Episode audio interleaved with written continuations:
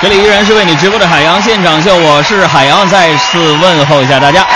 这个大家来说笑呢，是在我们节目当中所有的鬼马的段子王以及收音机前的听众朋友们，把自己手机里边最爆笑的那些根本就不知是真是假的那些事情发送过来的这样的一个板块，让我们今天寻找谁是段子王。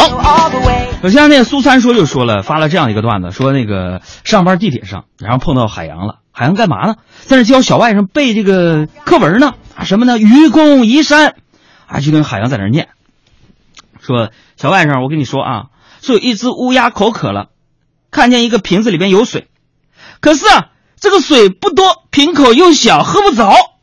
于是这个乌鸦灵机一动。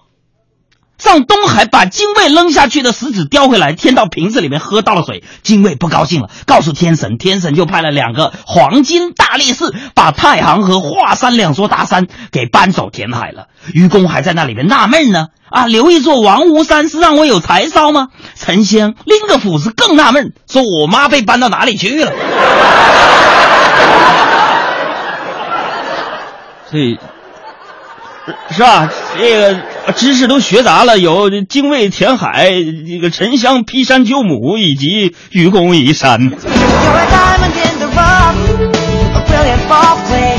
完了，这个郁郁傲娇就说了：“说春节放假前些，海洋去问领导，说领导啊，领导，总监，那个我们从入职到现在，努力学习，顽强奋斗，拼命工作，请问春节有没有福利？”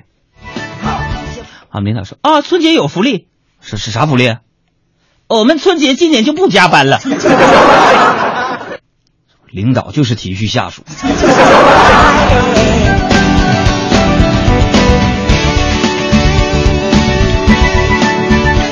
啊，这位朋友，怀旧的朋友说：“海洋好，阿拉上海人呐。”这个欢迎你节目在上海落地。他说：“我给你讲个段子吧，说也是关于你的事儿。说昨天呢，咱们海洋啊去洗澡，洗澡啊，到他搓澡的时候呢，他就对这个搓澡师傅说：‘师傅，师傅过来，啥事？师傅，我有点脏，最近呢忙，有阵子没洗澡了。’当时那师傅大义凛然的说：‘啊，哎，客官，我跟你说，这都不是事儿啊。’”嗯，大哥，我干搓澡这么多年，多脏多埋汰，我没见过呀。啊，这时候大哥就开始搓，一二三四，二二三四，搓了一会儿。师傅内伤的说：“小伙子，你你这脏的有点过分了啊。”哥，我我刚才可是丑话说说头里了。你绝对是属于那种没事找抽型的。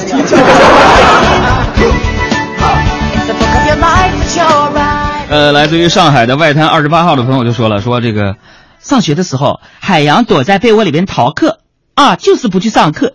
然后刚刚睡醒，发条短信给同宿舍的小黑说：“小黑，老师是否点名了？”啊，稍后啊，对面被窝伸出个舌头来，大哥，你确定你是在问我吗？我不知道啊。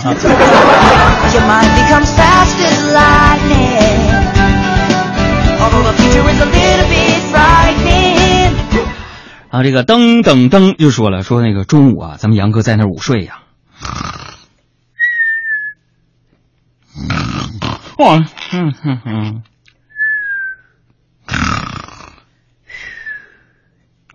那么嗯，何玩意儿？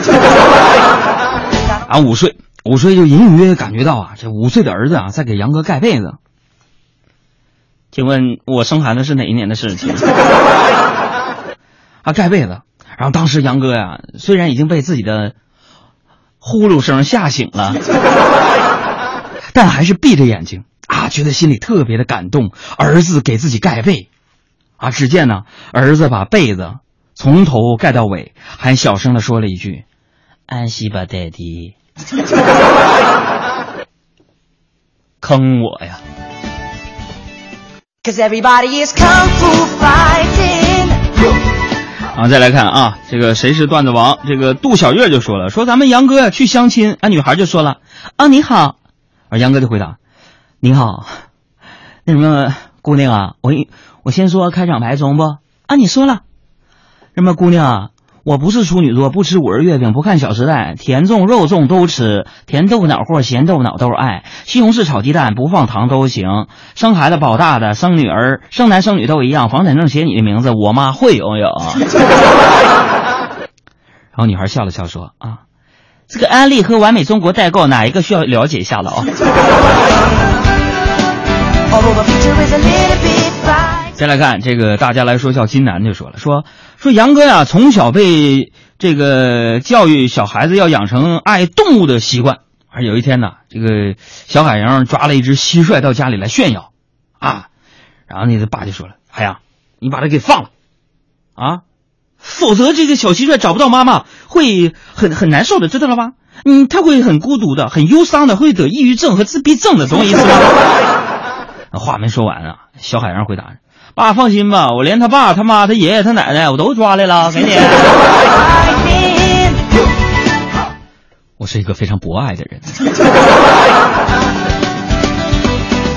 来看这个张三岁就说了，说上针灸课呀，大家都在问老师，老师身体不好怎么治？什么头疼脑热上火等等的，你能解释一下吗？老师应该扎哪个穴位啊？正是这个时候啊，海洋就啪站起来说。老师啊，那个我这命不好怎么治？